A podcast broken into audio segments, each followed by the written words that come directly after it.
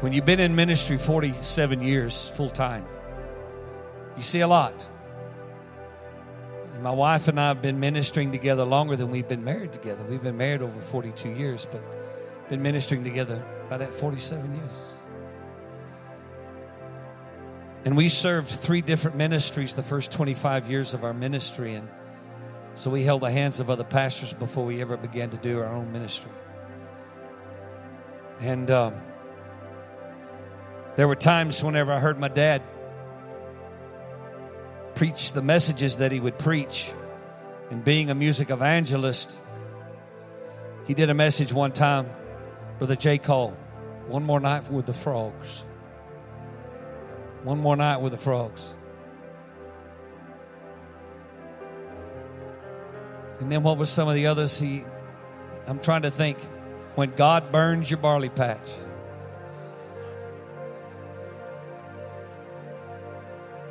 My dad has a great sense of humor. And I knew which illustrations were coming. When I was with Pastor Rodney Howard-Browne, South African evangelist, for five years, and he would come into a, a city or come into a church, I knew that he was going to, for that week, be ministering on the realms of God, living in the realms of God. And I knew he was going to give his testimony how the fire of God fell on him and I knew what was coming. But my wife and I, I'm telling you, we would grab each other's hand on the front row and we'd say, Now, Lord, we've heard this before. But Lord, I ask you, Lord, allow this to come into our heart like it's the very first time we've ever heard this. And really, that's the way you have to approach the things of God. And I say it like this Sunday comes every week. Amen? Sunday comes every week. So you know kind of how the flow of the service is going to go and, and what's going to happen. And it's going to be fresh. You know, it's going to be fresh. But still, you have an idea of how things are going to flow. But the Lord, at the end of the year, we, we began to ask the Lord, say, Lord, what, what are you wanting to say to Becky and I this year? What, what, what adjustments are you wanting to make? What's going to be the focus of our year? One of the things the Lord spoke to us was that it was going to be a year of light. That God was going to open the eyes of our understanding in a way that we've never had our, ear, our eyes opened before. The scriptures that we have read, and we have an idea what's in that scripture, but God was going to open the scripture to us, even familiar passages like never before.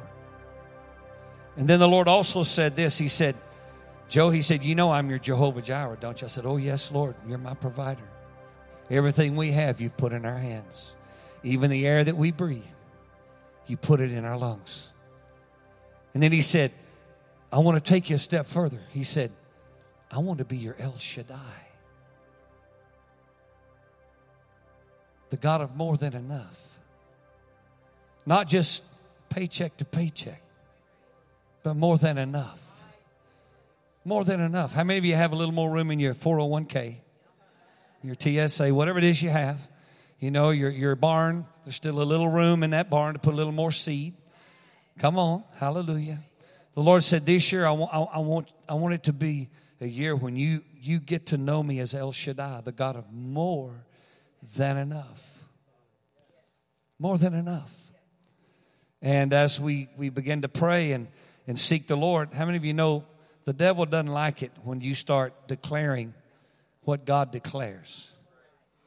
You know, I shared this again in the early service. I said, you know, the devil, he's not omnipresent, he's not omniscient, and he's not omnipotent.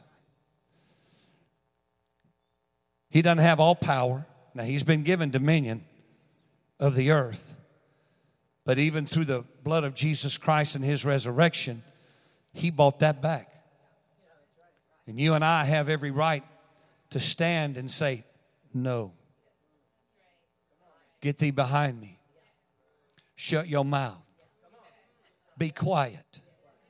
I don't want to hear that anymore. And some people, I've had them come and tell me, well, the devil made me do it. And I said, You mean the devil? Lord of the Flies, Beelzebub, came to your house. And then I go, I doubt it. He can only be in one place at one time. Do you know that? But he probably sent a little stick demon, paralyzed from the neck down. That's all it took to defeat some people.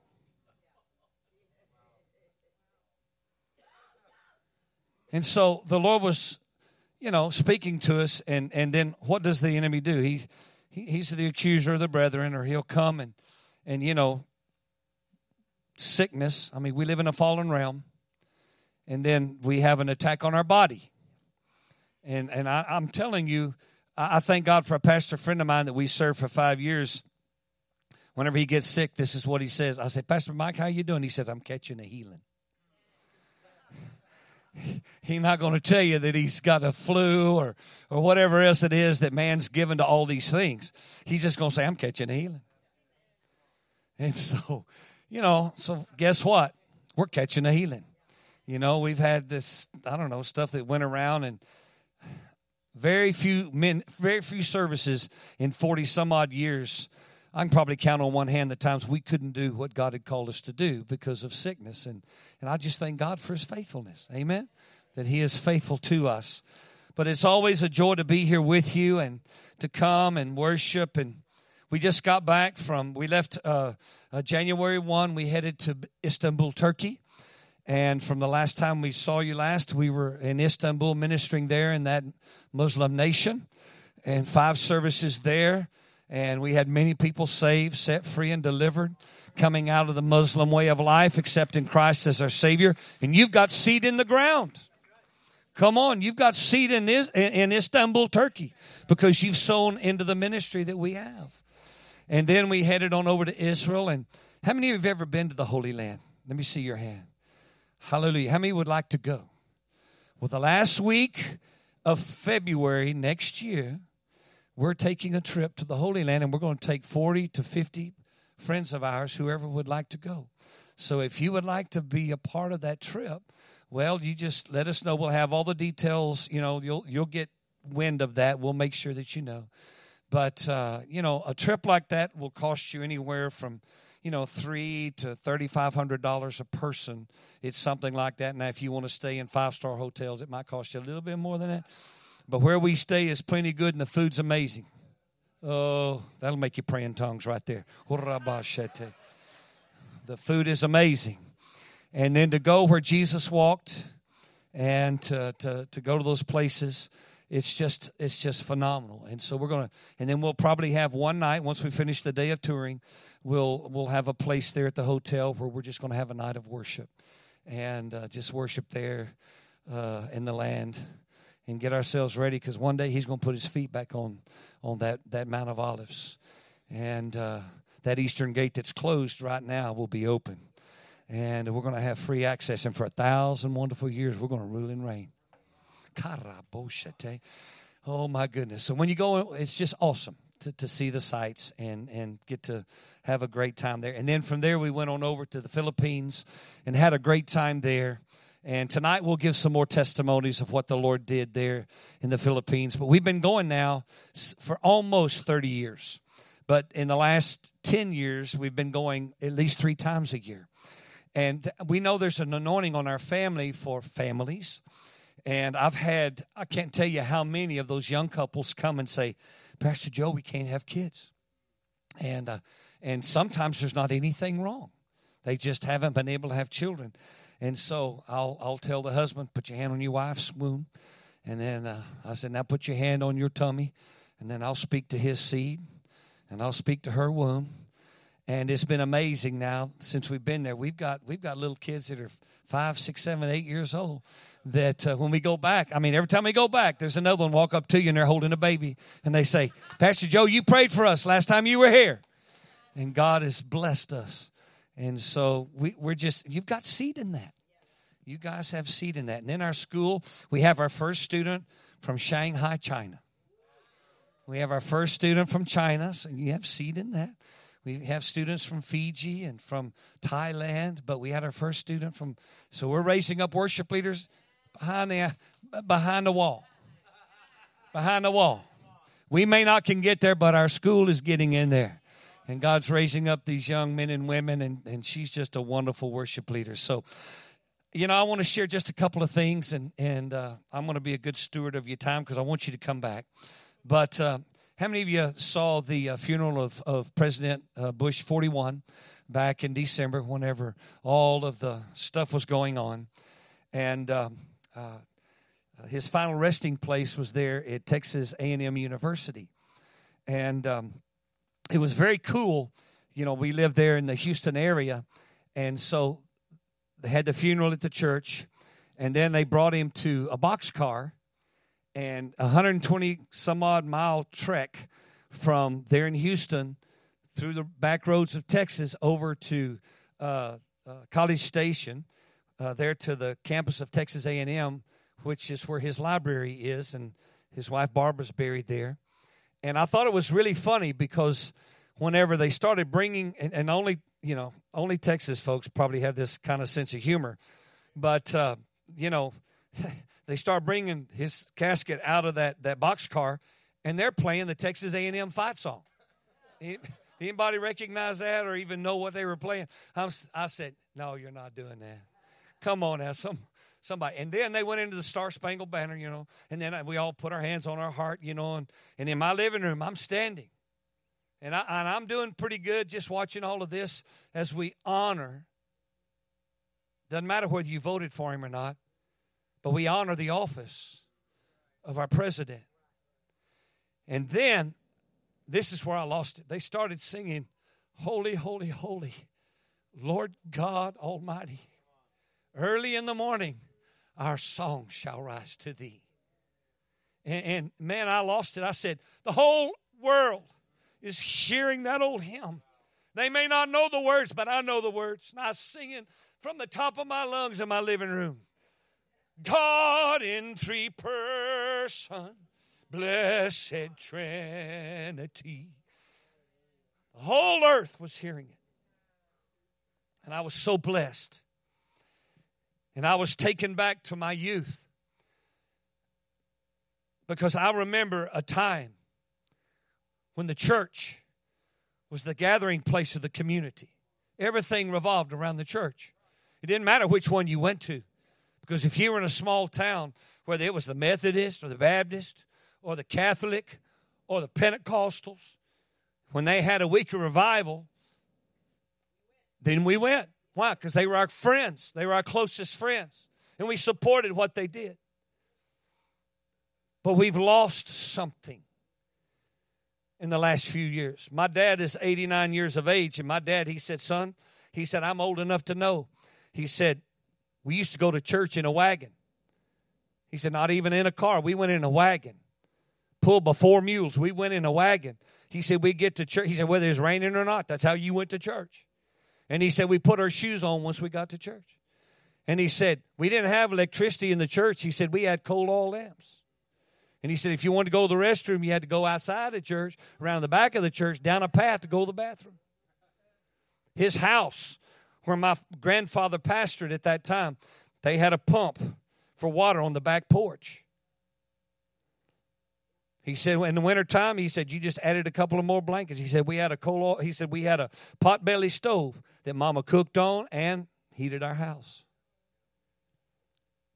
And then to watch everything transition through the years to where, you know, we carry our phone, we actually carry our computer in our hand, you know. And if we don't have it, if it goes dead instantly, we're in panic. Everybody has a panic attack.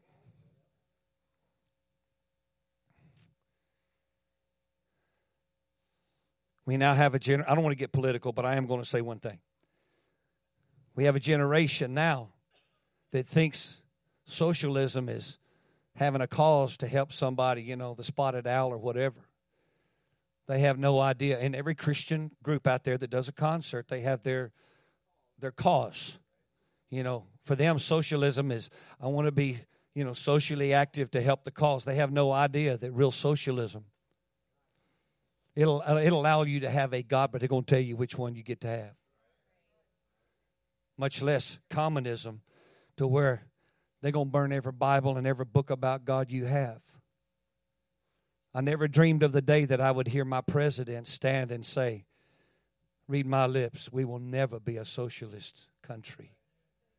I never dreamed I would ever hear those words. But my point is this is the fact that we've lost a spirit of honor in our country. It doesn't matter who they are, anyone of any importance, they're fodder for late night television. There's no honor for anyone. And so I think it's birthed some things in our culture. And as a worship leader, as a worshiper, the Lord shared some things with my wife and I.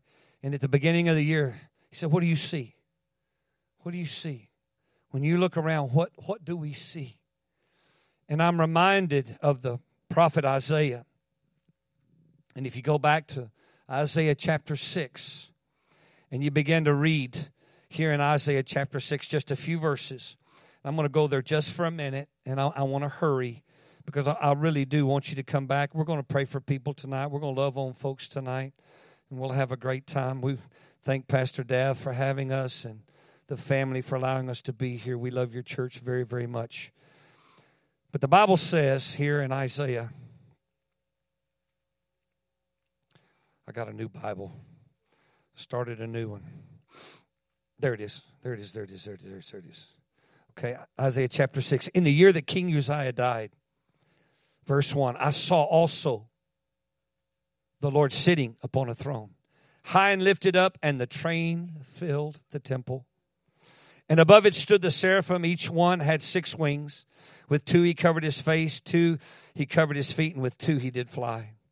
And one cried unto the other and said, Holy, holy, holy is the Lord of hosts. The whole earth is full of his glory. And the posts of the door moved at the voice of him that cried, and the house was filled with smoke. Then said I, Woe is me, for I am a man I am undone because I am a man of unclean lips, and I dwell in the midst of a people of unclean lips. For my eyes have seen the King, the Lord of hosts. Then flew one of the seraphim unto me, having a live coal in his hand, which he had taken with the tongs from the altar. And he laid it upon my mouth, and he said, Lo, this has touched thy lips, and thine iniquity is taken away, and thy sin purged. Also, I heard the voice of the Lord saying, Whom shall I send? And whom will go for us? And then said I, the prophet, Here am I, send me. And so I want I want you to understand here just very quickly. I'm just going to drop three things in your spirit. But there were two parallels running in this passage of scripture. The first thing we see, King Uzziah has died. What did he die of? He died of leprosy. The Bible says that he went into the temple. You see, God had set up rules of how the temple was to be handled. That the, the, the priest would go in once a year to offer sacrifice for all the sin of the, of the Israelites. And there was a tribe, the Levites, that were to take care of that temple. They were to set it up, they were to tear it down. They were to make sure that as, as they brought in fresh bread every day, that also that they would trim the wicks of the lamps so that there was no smoke, but they would burn cleanly, and that the the, the oil, the the uh, uh, uh, oil of incense that was closest to the holy of holies, never ran out of oil, and it burned 24 hours a day. But I don't know what happened. I don't know if if he got mad at the priest. I don't know if he got bold or felt like I'm the king, I can do whatever I want to do. But he walked into that holy place and he touched the Holy of Holies, he touched the, the Ark of the Covenant. And then eh, from that moment on, he was struck with leprosy and he died. And then the Bible goes on to tell that he had two sons at least. And we see in this passage, one of his sons' name was Jotham. And he was an even weaker king than his father. And then not only that, he had a, a grandson then. His name was Ahaz. And by the time Ahaz now sits on his father, his grandfather's throne, the Israelites are in total rebellion against God. Total rebellion against God. They were worshiping all the, the gods of their, quote, forefathers. And so, in this passage, the Bible says here, in the year that King Uzziah died, Isaiah sees all the Israelites, all that's going on with his natural eye. There's, there's no worship of God. Their hearts are so far away from God, it's not even funny. But in the midst of that, God still gives him a vision of who God is. I don't care what the circumstances look like around us, God is still on the throne. I don't care what our country looks like, our God is still on the throne. There's still a remnant of people that know how to get down to the brook and they still know how to drink.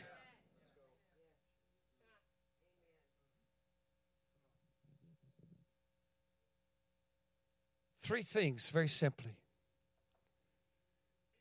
We see the first thing the king had taken a casual approach to the things of God. God had told him how to come before his presence. You see, in America today, there are a lot of churches that people will come through those doors and they'll go through the motion. No one has better church than those of us here in America. We have no more beautiful facilities to have church in than we have in America. All the lights, the sound, all the tools, everything we have, all the children's ministries and everything else. But there will be people that they'll go through the motion, but they will leave this place the same way they came in. But for some people, it's a social event. So I can be seen. It'll help my business. But they really do not know how to approach the throne of God. And as a worshiper, I'm here this weekend to just remind you that yes, you know, even in America today, did you know that the average church attendance with all of those that go to church on any given Sunday, the average, the average is one and a half times in a month. That's all people go to church. So that's telling you that Pastor Dav probably has three congregations in his in his church. If we're the average. I pray you're not. Why? Because Sunday comes every week. You know, uh, or I can watch it on YouTube. Or I can watch it on the stream. And that's wonderful. But there's nothing like coming together with God's people. Because why? It's scriptural. God said, don't forsake the assembling of yourselves together. Why? Because there's power in our praise. One can put a thousand to flight, two can put 10,000 to flight. That when we come together, especially when we come in and we don't come with a casual approach, but we come prayed up. That blessed me so much. He woke up this morning, Father, I'm so ready to be in your house. And he began to pray before he ever came. He was ready to worship before he ever got here. He was worshiping before he ever got here. What if that was 100%? What if it was 100%? What could happen? Oh my. The power, the release of God's power. But there was a casual approach. If you go back to Isaiah chapter 1, and I want you to look at this because it's important. Verses 11 through 20, chapter 1. God was so upset. He was so frustrated with the children of Israel. I mean, I know Pastor Dav, he's an incredible teacher of the word. So I know you guys understand Old Testament, uh, the law. Now look what God says about the law and, and what was going on with the children of Israel. Look at this in verse 11. What makes you think I want all of your sacrifices? I'm sick of your burnt offerings of rams and the fatted of, and the fat of fatted calves. I get no pleasure from the blood of bulls and lambs and goats. When you come to worship me, who asked you to parade through my courts with all of your ceremony? Stop bringing me your meaningless gifts. The incense of your offerings disgust me. This is God.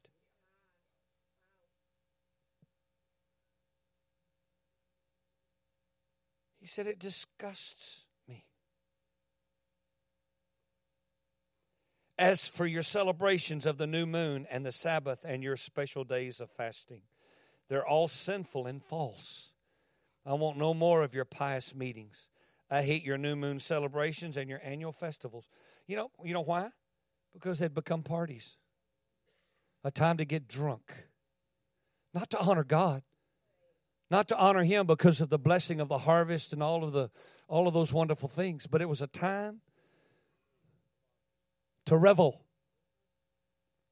To revel.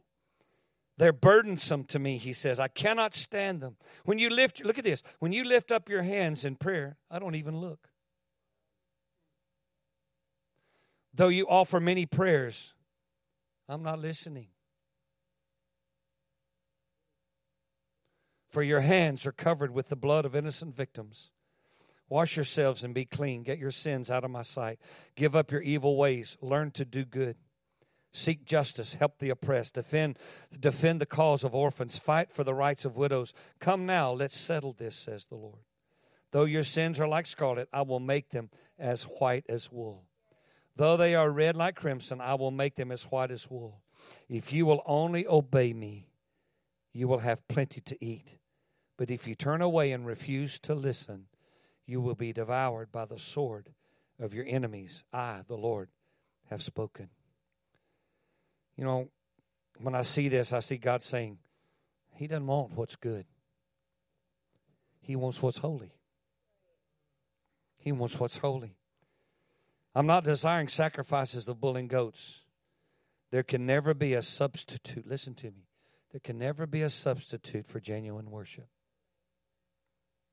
Anything less is, is idol worship. It's not about the sacrifice I'm looking for. He was looking for their heart. It's always about the heart. You know, I don't, I don't like giving words like this. I'm, I just like to sing. But when the Lord spoke to us, He said, Listen, the people need to know that we've gotten casual in our approach. You know how we know? Our children are watching. Our children are watching. There's a generation that have grown up outside the church. They don't know a genuine move of God. They've never seen it. They've seen religion, but they've never seen a genuine move of God. They've never seen it. Hallelujah. Let me say it like this God had in instituted a way for his people to approach him. Who was to approach him? But the sacrifices had lost their meaning. Going through the motions, but no repentance, no change of heart. God wanted the heart of Judah. He wanted their heart because he knew if he didn't have their heart, you forget the rest of it. Second thing we see the prophet, he said, We have unclean lips. And you know what? He repented for the people. He said, Lord, not only they, but I'm a man of unclean lips. I don't know if it was the fact that he hadn't pushed the envelope hard enough. But he said, Listen, Father, I'm their representative. I'm the voice to the king. He said, Lord, please forgive me. But he saw forgiveness because he saw the seraphim. What happened to the king? He died because he made an uh, he made an approach to the throne that he wasn't supposed to, and it cost him his life. Even the angel of the Lord knew how to approach the throne of God and take the coal off the altar. He didn't reach out there with his hand and grab it. He had a tongue. I don't know what it looked like, but I know this. It was like, I have permission to take it, but I'm coming humbly to grab it.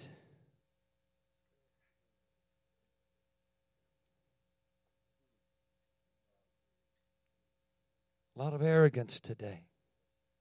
I thank God for the next generation. I thank God. But you see, there's nothing new under the sun. I grew up with my family, and we did concerts all over the country with the greatest names in Christian music. Thank God for my parents because they were the ones that led us and they were the ones on the bus. But we would get around the young groups out there that had no real direction or anyone really helping them or walking with them and, and, and talking about smoking the Christian cigarettes on the bus and, and, a, and a glass, this won't hurt you and that won't hurt you. You know, why be so legalistic? Let me just tell you something. There's a way you approach the holy things of God. There's certain things that won't send you to hell, but they can sure hinder your walk. They can sure hinder your walk. When they had a big event Saturday in Orlando, thousands and thousands of people.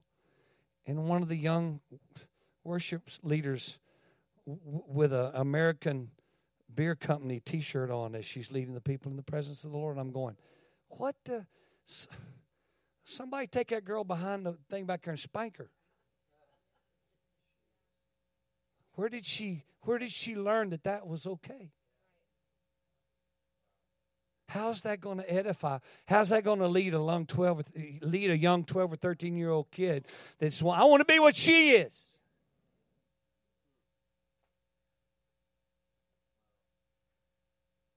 I'm getting too old.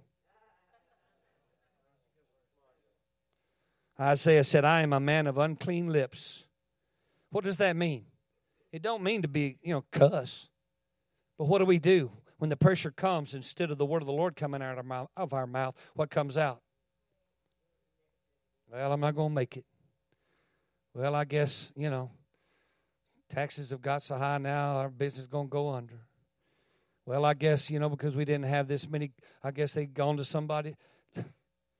You know, I guess my mama died of this. I guess I will too. It's amazing what comes out of our mouth. That's why I love worship. That's why I love songs. For there's a hunger and a thirst. I know breakthrough is coming by faith. I see a miracle. I pick songs on purpose. We get enough negativity, enough CNN, Fox News, you name it. Keep every one of us depressed. Third thing, they had lost their holy fear of God. By the grandson's generation, they didn't know God at all. They were back to worshiping the gods of their forefathers. One thing I love about going to Israel with my wife, the place we went was uh, Caesarea Philippi. One of the places. It's on the very, you know, it, it's it's way up there. And you stand where Jesus spoke to Peter and he said, Peter, who do people say that I am? It was where they offered the babies at the God of Pan. And it was in full array. When Jesus spoke that to Peter, they were sacrificing babies and worshiping false gods. And he walks right in the middle of it. And he says, Who do people say that I am? You're the Christ, the Son. He said, Flesh and blood didn't reveal that to you. In this atmosphere, you didn't get that from them.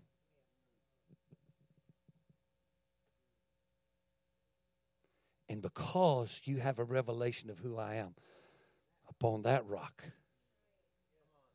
Peter wasn't the first pope.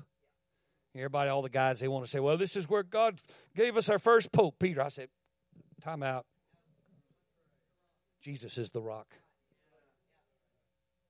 But on this rock of revelation, I'm going to build my church. You have to have a revelation. And the gates of hell, the gates of hell if you threw in your baby and the water didn't come back red, you had to sacrifice another one. We're nearly there now. Hello. We're nearly there now. We have lost. We now have a casual approach. I'm speaking to the choir. I know that this morning, but I just want you to know listen, we're doing kingdom business. Every time you walk in this building, and you guys carry the fire of God that your pastor carries, and you make room for the presence of God, it's not easy because everything in the natural realm tells you that's not how you build a local church. But without the fire of God, ain't no church. It's a social gathering. And uh, just hear my heart today. Hear my heart. The king had a casual approach. The prophet spoke the truth. Lord, we're a people of unclean lips, but God said, Hey, I've come to redeem it. I want to put my coal on your lips. And then, last of all, he said, It's, it's at that place of just recognize that He's holy, He's worthy to be praised. And we humbly come before His throne. And as we do, all heaven is at our disposal. Bible says He inhabits the praises of His people. The moment you lift your voice and begin to just speak His name, Jesus, Jesus, Jesus, the Holy Spirit comes and permeates every cell of your body, every nick and cranny of your house, every space of your car, the cubicle you work in, instantly it is saturated with the glory of God. The whole atmosphere changes. Everything is different. Everything is different. The Bible says the place shook at the sound of the voices. There's power in our praise. Praise has a voice. Hallelujah. The glory of God is tangible. You've experienced it. We've all experienced it many times.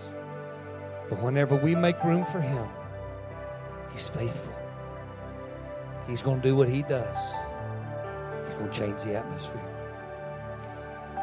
Before we pray or close out the service, I'm going to give you an opportunity to sow seed into WMI. You guys have always blessed us. We thank you for your generosity. I want to ask whoever, Brother Jay, to come. We're just going to ask you to obey the Lord. My wife and I receive a salary from our ministry. As you sow seed, it helps with that, but also it empowers us to take our school around the world. It enables us to go to other countries of the world that don't know Christ and share the gospel there. So this morning, you just obey God, and every need that we have will be met. And then I'm going to close the service here in just a minute. Pastor Jay. So, as the ushers come forward, I just wanted to remind you what, and I, I know Pastor Joe has said it a few times about sowing seed. Uh, we, we say that not not because it's a story in the Bible, although it is. We say that because some of us get the opportunity to give what God has blessed us so other people can go out for the kingdom.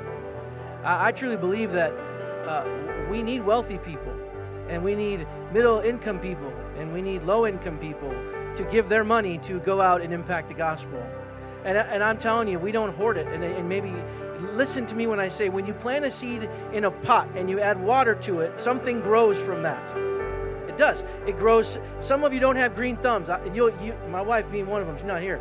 She can plant it and water it, and nothing ever grows. I don't even understand it. But so not everyone is gifted to do what they do, and that's okay. For some reason, and I don't even understand it, I can plant it and never water, and it'll grow. I just have a green thumb. I don't even I don't speak to the plant. I don't know what it does. It just starts growing. My wife gets so mad at me. It's kind of funny actually. But here's the truth. There are things that you can impact in the gospel. And today, you get the opportunity to sow into a ministry that is affecting generations and lives across this world. This this ministry these these folks are family. So we're going to send them off in a manner worthy of the Lord. I don't know about you, but if you've been blessed today, get out your wallet, get out your checkbook. You can tithe, you can text to give, whatever it is, but be part of the ministry of changing lives by doing something simple, by dropping a 50 or a 100 in the plate. Not a dollar. All right. Come on, ushers, come forward. Thank you, Father. Thank you, Pastor Jay. Just obey the Lord. Father, we thank you for every gift, every giver. Lord, we ask you to bring it back to them, pressed down, shaken together, running over. Shall men give unto their bosom? Father, bring it back to them in money or that which money cannot buy. And Lord, as they sow their seed, Lord, you tell us you bring it back to us. Some 30, some 60, some 100 fold. So, Father, we just thank you for their generosity and every need that we have is met in Jesus. We love you, Lord. We thank you. We give you praise. Jesus' name, amen.